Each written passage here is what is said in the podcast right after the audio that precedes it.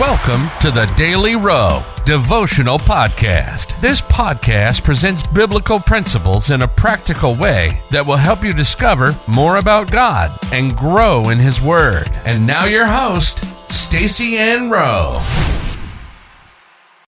Welcome again, friends, to another Daily Devotional. Today we focus on the topic, the Here I Am mindset. The Bible verse comes to us from Genesis twenty-two, verse one. And it came to pass after these things that God did tempt Abraham, and said unto him, Abraham. And he said, Behold, here I am. When God called Abraham in Genesis twenty-two, verse one, his response was, Behold, here I am. Mind you that at the time he did not know exactly what God was asking him to do. But his response suggests that he was ready and willing to do whatever God wanted him to do. What is your attitude when God calls you? How we respond depends on how we see a call from God.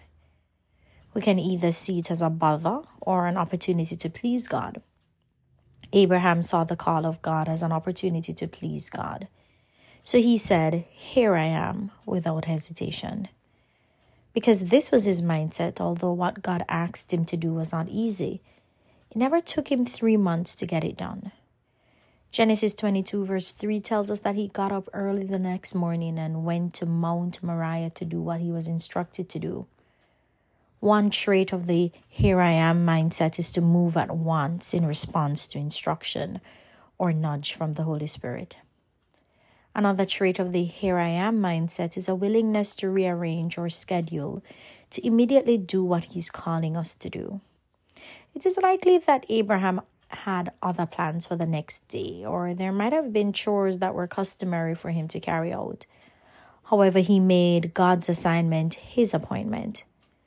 Everything else became secondary. It was a similar approach that Paul took when he was knocked down on Damascus Road.